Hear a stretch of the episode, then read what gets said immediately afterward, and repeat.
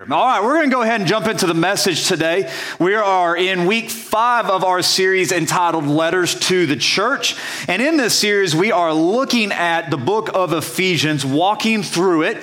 And we're getting towards the end of this series, and the writer is going to encourage us to live a spirit empowered life. Now, we have a value that we speak about at JFA. We say this we believe that we are to be spirit led to be a blessing to other people people. A lot of people ask the question, what does a spirit empowered life look like? And I believe that when we read through Ephesians chapter 5, we're going to get a picture of what that represents, the spirit empowered life. And I want to start by reading two verses to you out of Ephesians 5, verses 1 and 2. It says this Therefore, be imitators of God as beloved children, and walk in love as Christ loved us and gave himself up for us, a fragrant offering and a sacrifice to God. Those two verses are going to be the foundation of this message, and it starts to lay out this, this path, this plan for what it looks like to be spirit led. And it can be boiled down to two words imitate God. Turn to your neighbor and say, imitate God.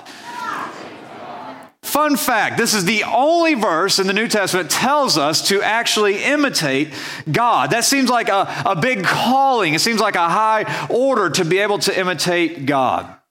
There's, some, there's nothing that's more precious than a, a child trying to imitate their parents. And there's nothing really more funny than that. I'm sure if we were to go around the room today and ask different parents, they would have a story where you walked in and, and if you had a little girl, she was trying to put on mom's makeup and mom's dress. Or you had a little boy, he was taking dad's tools and leaving them out in the yard, and then you have to go hunt and find them.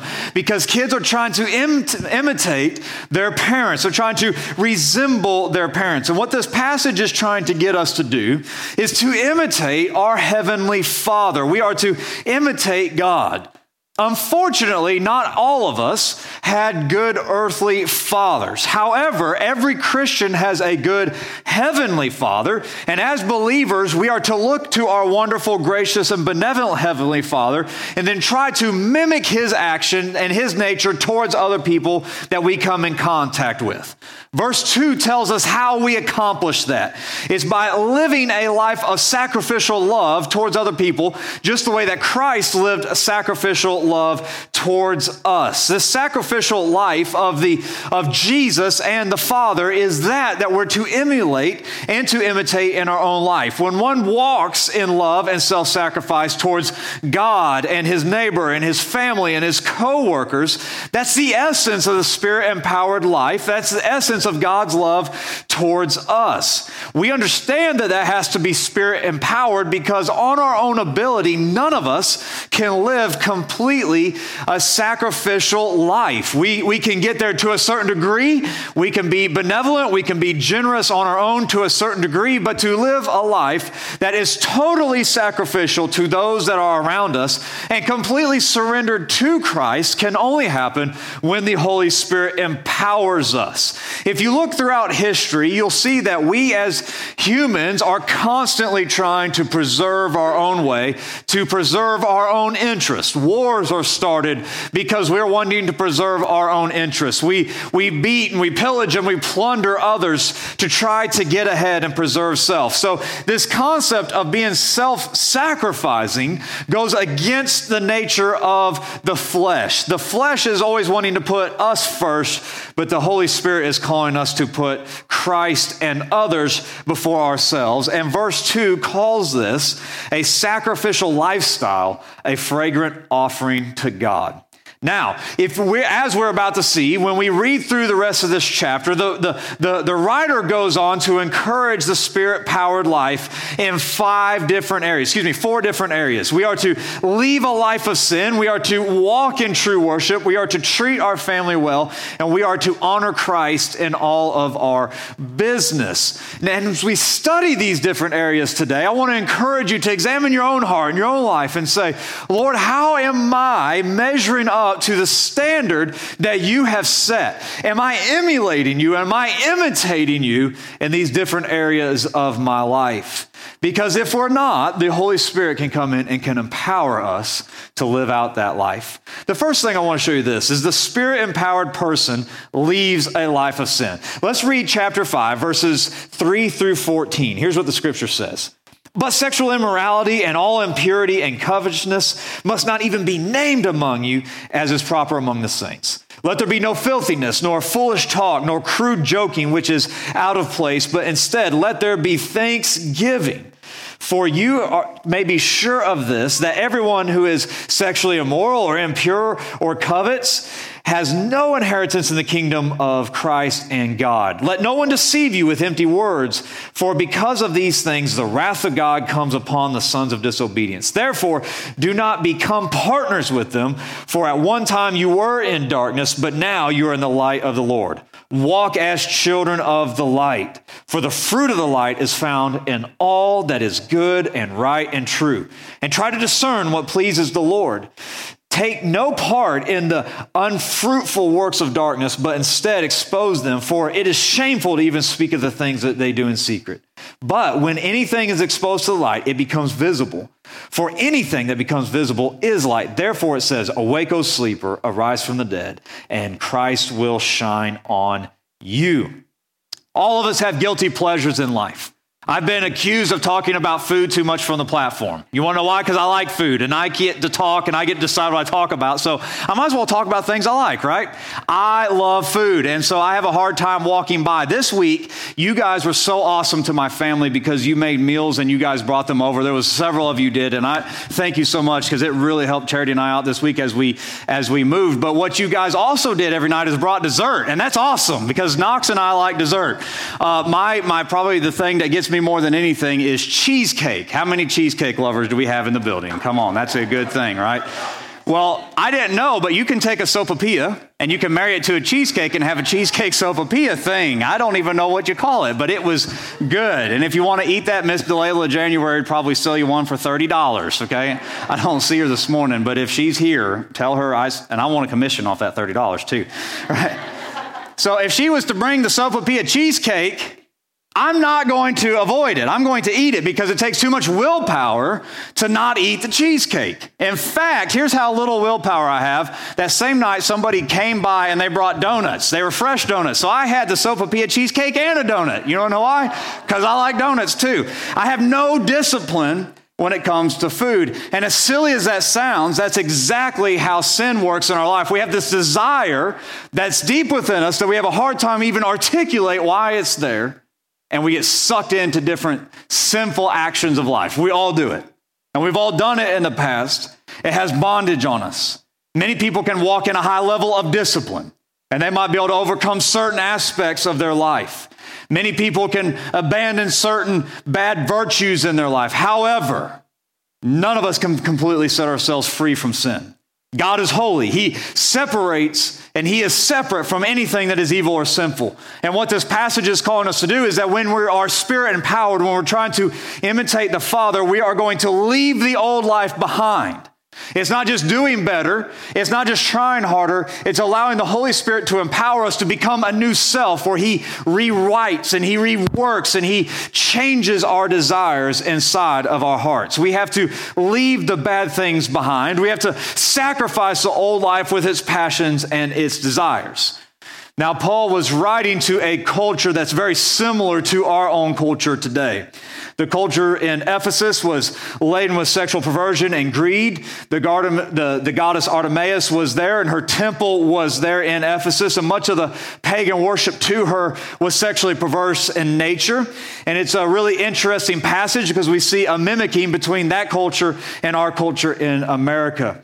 The primary gratification of the flesh is sex and greed. And so too in America, we are driven by sexual perversion and greed. It's rampant in our society. And sometimes, unfortunately, those two desires collide and make terrible combinations of things such as pornography and sex trafficking, which are both cancers in the American culture today. Some, we, we sometimes look at different things and we say, well, how, how bad is it? How bad is it? What, what's really the harm? Well, when you see sin played out to its worst, it is always horrific to look at. Every two and a half hours, a child is taken in sex trafficking. Seven years is the average lifespan of a child once they're taken. 100 to 155, excuse me, between 100 and 150,000 victims of commercial sex trafficking in America are children. 5.4, that's how many times a child is purchased every day for sex and sex trafficking. Terrible stats, painful things to hear. Paul understands the depravity of human nature, and he says it's shameful to even talk about. It's shameful to even be a part of. It's shameful to even speak of. We have to leave the old life of sin. So when Paul's telling us not to engage in sinful behavior, he's not trying to be a killjoy. Paul understands the depths of which sin can lead individuals in humanity. And it's a dark place, it's a horrific place, and the wrath of God is coming upon those who practice such sinful practices. That's why we're to not even whisper of it. Rather, according to verse 10, we're to examine and we're to put to test what pleases the Lord. A spirit empowered believer who wants to imitate their heavenly Father puts their practices to the test and says, Does this practice pass the test of imitation for my heavenly Father? A spirit filled, spirit empowered believer is to walk in the light they're to walk in such a way that they're an open book to other people where they can be examined and, and, and they can be an example. We're not perfect by any means, but we're, we're in the process of sanctification where people look at us and they say, yes, they resemble their father. We're to expose sin as sin according to this passage. We, we can't be afraid to call right, right and wrong, wrong. We have to show that the sin filled life is unfruitful, that it's never going to produce anything in life worth holding on to, and that it leads to nowhere. However, we're not to avoid those who do sin. We're to love and win the lost. We're to be messengers of hope. That's why he says to, to be the light. We're to, we're to show that, that Christ is the only way. That's the heart of a spirit filled believer. That we want to leave the old practices away so that Christ can be honored, where we're full of Christ, showing others. Now, the question then becomes how do you practically live that out? I mean, it's difficult to do. We're talking about the desires of the flesh. How do you, how do you overcome those desires of the flesh? The answer is you have to put the Word of God in your life. As you read this Word, as you consume this, and you let it start to sink into your heart, it starts to produce fruit in your life that the Holy Spirit empowers and it starts to manifest in your life. You talk to anybody who reads the scripture on a regular basis, and they'll tell you there are times that they read it and it comes alive to them and the, it convicts them, and encourages them, and it builds them up. It's the power of the Word and the Spirit married in our life. So, the first thing we see is that a spirit empowered person leads their life of sin. The second thing we see is that a spirit empowered person walks in true worship. Verses 15 through 21 says this Look carefully then how you walk, not as unwise, but as wise, making the best use of time because the days are evil. Therefore, do not be foolish, but understand the will of the Lord.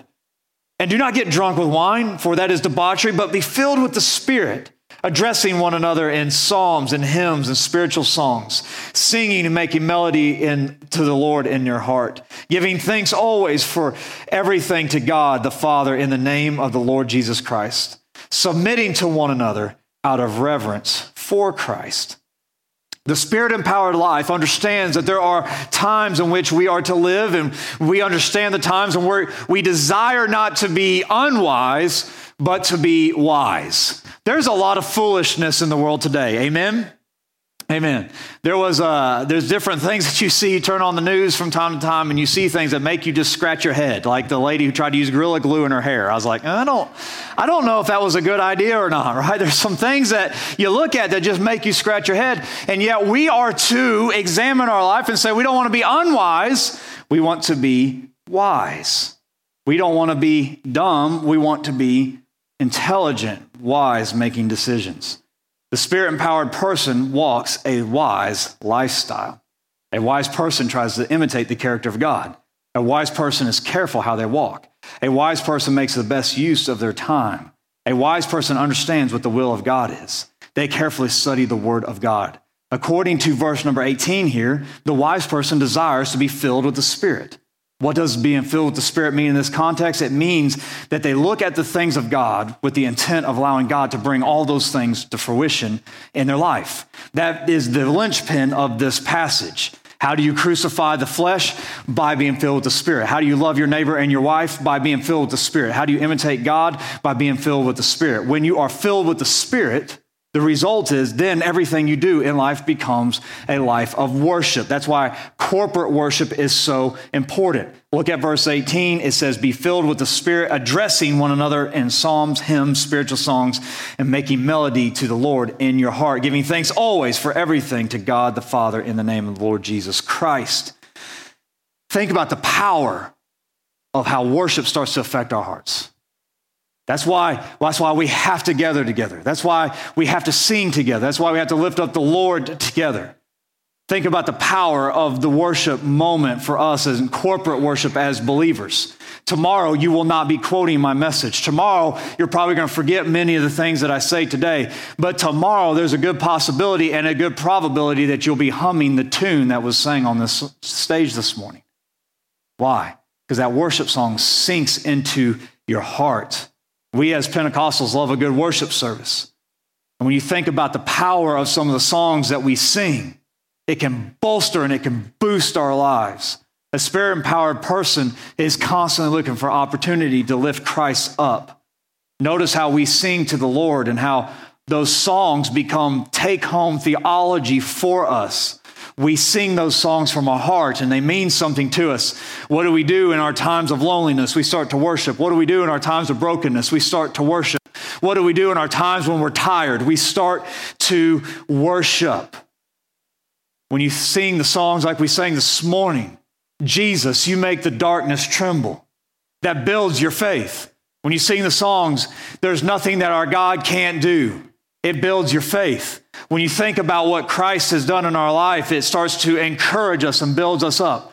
A carnal person, an unspirit filled person, when they get in the pressure of life, start to blow up on other people. A carnal, unspirit filled person, when they get in the pressures of life, start to take out their frustrations on others.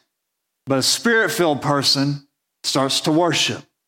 Now, does that mean that we all succeed in this? No. We have slips of the tongue. We have things that come out of our mouth that we don't, uh, we don't condone in our own life, that we need to repent for, that we need to apologize for. But a spirit filled person desires to lift up worship to the Lord. We desire to declare the character of God. We desire to declare the nature of God and the work of God. We desire to lift up the Lord one to another. What's really interesting about this passage is verse number 19. It says, addressing one another in psalms and hymns and spiritual songs, singing and making melody to the Lord in your heart. That's why we need to be around one another when we worship. Notice that we're to pay attention to other people as they're singing. We address one another when we sing to the Lord. You might not have the words to sing in your own moment. You might be in a situation where you need healing in your life and you don't have the praise to sing. You need someone else to sing it to build you up. Have you ever been there before? Sometimes you get in a moment where you're lonely and you need someone else to sing and lift up the Lord because it builds up your heart. A spirit empowered person desires to walk in true worship. Third, a spirit empowered person treats their family well. Verses 21 through chapter 6, verse 4 says this submitting one to another out of reverence for Christ. Wives, submit to your own husbands as to the Lord, for the husband is the head of the wife, even as Christ is the head of the church, his body, and he himself its Savior. Now the church submits to Christ, so also wives should submit everything to their husbands. Husbands, love your wives as Christ loved the church and gave himself up for her, that he may sanctify her, having cleansed her by the washing of the water of the word, so that he might present the church to himself in splendor without spot or wrinkle or or any such thing, that she might be holy and without blemish. In the same way, husbands should love their wives as their own bodies, for he who loves his wife loves himself, for no one has ever hated his own flesh, but nourishes it and cherishes it, just as Christ does the church because we are members of his body. Therefore, a man shall leave his father and mother and hold fast to his wife, and the two shall become one flesh. This is, mystery is profound, and I say it in reference to Christ and the church. However, each one is to love his wife as himself, and let the wife see that she respects her husband. Children, obey your parents in the Lord, for this is right. Honor your father and your mother, that this is the first commandment with promise, that it may go well with you, that you live long in the land. Fathers, do not provoke your children to anger, but bring them up in discipline and instruction to the Lord. Now, here's a few verses we could spend two or three weeks on, and we don't have time for that. However, I want you to see the big picture progression throughout this passage. The spirit empowered person desires to imitate their father. The spirit empowered person then says, I'm leaving my old life of sin. The spirit empowered person then says, Everything I do is going to be worship to the Lord. And as a result, the spirit empowered person is going to love their family well. If you sing praises in church, but curse your family at home, you're not spirit empowered.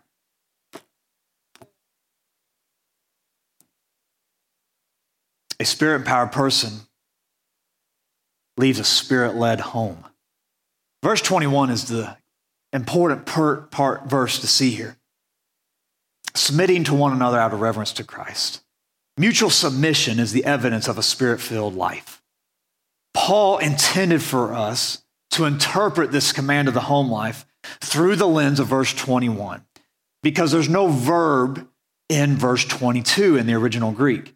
So everything from 21 on flows from the concept of mutual submission. And the word submit is actually really interesting in the original language. It has a military term to it, as a soldier would submit to the army or to their commander. It's a, it's a submission of will and agenda for the good of the country and for his comrades. And as believers in Jesus Christ, we submit our will and our agendas to the good of our family. We submit our will and what we want to the good of our wife and to the good of our husband and to the good of our children and our parents. We don't, we don't try to have a power play within our family. We look at our best interest for our family, for our spouse, and for our kids. And that's the life that we try to live out. This entire section is counterculture today, just as it was in Paul's day. The spirit filled life cannot create an individualistic mindset, and it has to desire the best interests of those that are around them. The mindset comes against everything that we believe in the natural. Because again, in the natural, we desire our own thing. In the natural, we war to get ahead. This had a problem even for Jesus' disciples. You can go read about it in Luke 22. Jesus walks in on the disciples one day and they're fighting and they're arguing about who's going to be the greatest. And, and Jesus comes in, he's like, Kings in the world try to submit and rule and have lordship of other people. But if you want to be the greatest, then become a servant. And if you want your family to be healthy, you want your kids to be healthy, then you have to ask yourself the question what is the best way that I can serve my spouse? What is the best way I can serve my kids? What is the best way that I can serve this family as a whole so that they can be who God has called them to be, that they can be encouraged, that they can follow Christ, and they can live out the purpose that God has placed in their life? This takes the, the position Jesus had where he knelt down the night that he was betrayed and washed the feet of the disciples. Now we live under Christ's authority, and he's telling us to submit one to another to honor Christ. There's no better way to imitate the Father than we are serving and submitting to our family. This is not an option for the life of a believer. Submission is the duty of the believer. The submission virtue is should be most evident in the Christian home. It should communicate something to your family. The reason why Paul spent so much time teaching us about the spirit powered life in the home is because the family becomes the lens for the cross for the culture. Think about what he said. He's like, Wives, you, you need to submit and love your husbands, just like the church is supposed to submit and love Christ. Husbands, you're to love your wives, just as Christ loved the church and died for the church. Parents, you're not supposed to, you're not supposed to poke and prod your kids. You're supposed to encourage them, discipline them, raise them up, just as Christ and the Father encourage, discipline, and raise us up. Children, you're to obey your parents just as Christians are supposed to obey Christ. You see how this becomes a lens and a type and a shadow and a model for the world to see. In a world where family is dysfunctional and divorce rate is through the roof, what better opportunity do we as believers have to model the love of Christ and the image of Christ in his church to the world than through our very families? Or to teach them, or to show them. This image should be in the home. Husbands, if your wives are not blessed because of the union that you have with them, then you're not being a good leader in the home and we're not being spirit empowered. Wives, if your husbands are not blessed by the union with you, then not being spirit filled in the home. And however difficult and harsh this may be, this is actually a wonderful truth because this is a, this is a healthy pathway to a healthy home.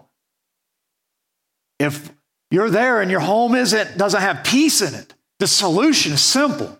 Look at the cross, let the Holy Spirit change your life, and peace starts to come through the home. If there's no peace between you as a husband and wife, look to the cross, look at Christ's example. Let the Holy Spirit change your heart. If there's no peace with you and your children, look to Jesus. Look at how the Father changed your life and how He loved you, and follow that example. Let the Holy Spirit guide you. This is a privilege, but this is also a challenge for us. We're to be patient, kind, loving one another. The fruit of the Spirit is to be evident in our heart. It's the essence of a spirit empowered life at home. So, the spirit empowered person leads a life of sin. The spirit empowered person walks in true worship. A spirit empowered person treats their family well. The fourth thing I want to show you is this a spirit empowered person treats their business in a Christ honoring manner. Chapter 6, verses 5 through verses 9 says this Bond servants, obey your earthly masters with fear and trembling with a sincere heart, as you would Christ, not by the way of eye service as people pleasers, but as bondservants of Christ, doing the will of God from the heart, rendering service with a good will as to the Lord, not to man, knowing that whatever good anyone does, this he will receive back from the Lord, whether he is a bondservant or free. Masters, do the same to them. Stop your threatening, knowing that he is who is both you, their master and yours is in heaven, and that there is no partiality within him. The cross changes how we look at our boss and how we look at our employees. Why? Because Christ is now our Lord and Savior, and He's gentle and He's benevolent to us, and we're to serve Him wholeheartedly. This passage commands us that spirit filled people, spirit filled believers, aren't trying to just go and get by at work. Rather, they work as they work unto Christ. They do everything they can to, to point to Christ through their work ethic and through their effort and through the quality of work that they do. Every one of us is going to have jobs that stretch us. Every one of us is going to have jobs that challenge us. But as believers, we do the best that we can because we want to honor Christ in our effort. As believers, as Christians, when we are in our workplace, we should be the model of good employees. We should be the model of good bosses. We should be the people who others look to as an example because, again, we paint the picture of Christ working through us. Spirit filled believers work hard for the glory of God. They understand everything that they put their hand to has an opportunity to glorify and raise up the Lord in the eyes of others. There's no greater mission field that you have than your workplace. There's no greater opportunity to show a contrast between where you're at and where other people want to go than in your workplace. Some of you are in a workplace where the culture is just terrible. Lots of griping, lots of bitterness, a lot of anger. You, by being a spirit filled person, can be in that workplace and change the outcome and the culture that you, of your work environment. You don't think it's possible? I've seen it happen. All you have to do is walk in and say, Lord, I am your vessel. I'm going to show up early. I want to work hard, and I'm going to give you glory in all my words. I want to close with this as the worship team wants to come back. Ephesians 5 1 and 2. Therefore, be imitators of God as beloved children. Walk in love as Christ loved us and gave himself up for us, a fragrant offering and sacrifice to God the essence of a spirit filled life. The essence of a spirit filled person is they leave their life of sin.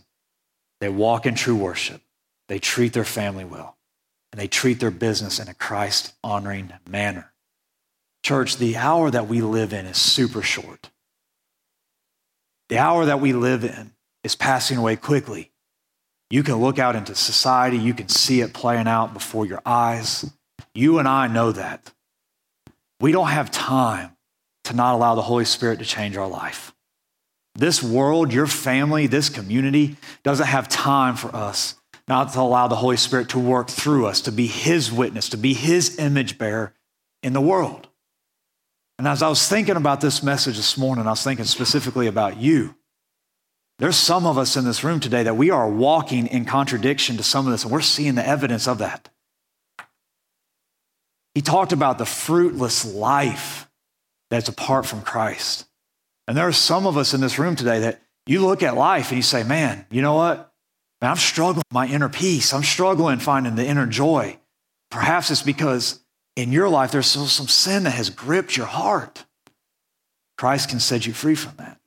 There's some of you, you're in this place and you say, you know, man, I, I, I've been struggling with the joy and the peace in my heart. It's because the life hasn't been a life of worship. Some of you, you've been here, the, there's been a lot of contention in the family. There's been a lot of pain and turmoil. You need to allow the Holy Spirit to bring some peace and some resolution to that home. Some of you are dissatisfied in your workplace right now. Maybe, maybe God's preparing you for a new season, but in the meantime, in the gap, you can be that person who gives glory and honor to Christ through their effort. Now, this might sound like it's condemning. It should actually be freeing because it's the pathway to the life that Christ has created us to live. Whenever we get in a moment and there's tension, we have two options. We can live in the tension or we can allow God to fix the tension. And some of us have been living in the tension for a long time, and Christ wants to fix it. How does He fix it? By allowing the Holy Spirit to empower you so you can imitate Christ. If you would, please stand with me this morning. And as you stand, I just want to talk to you for just a moment. If you'd bow your heads and close your eyes.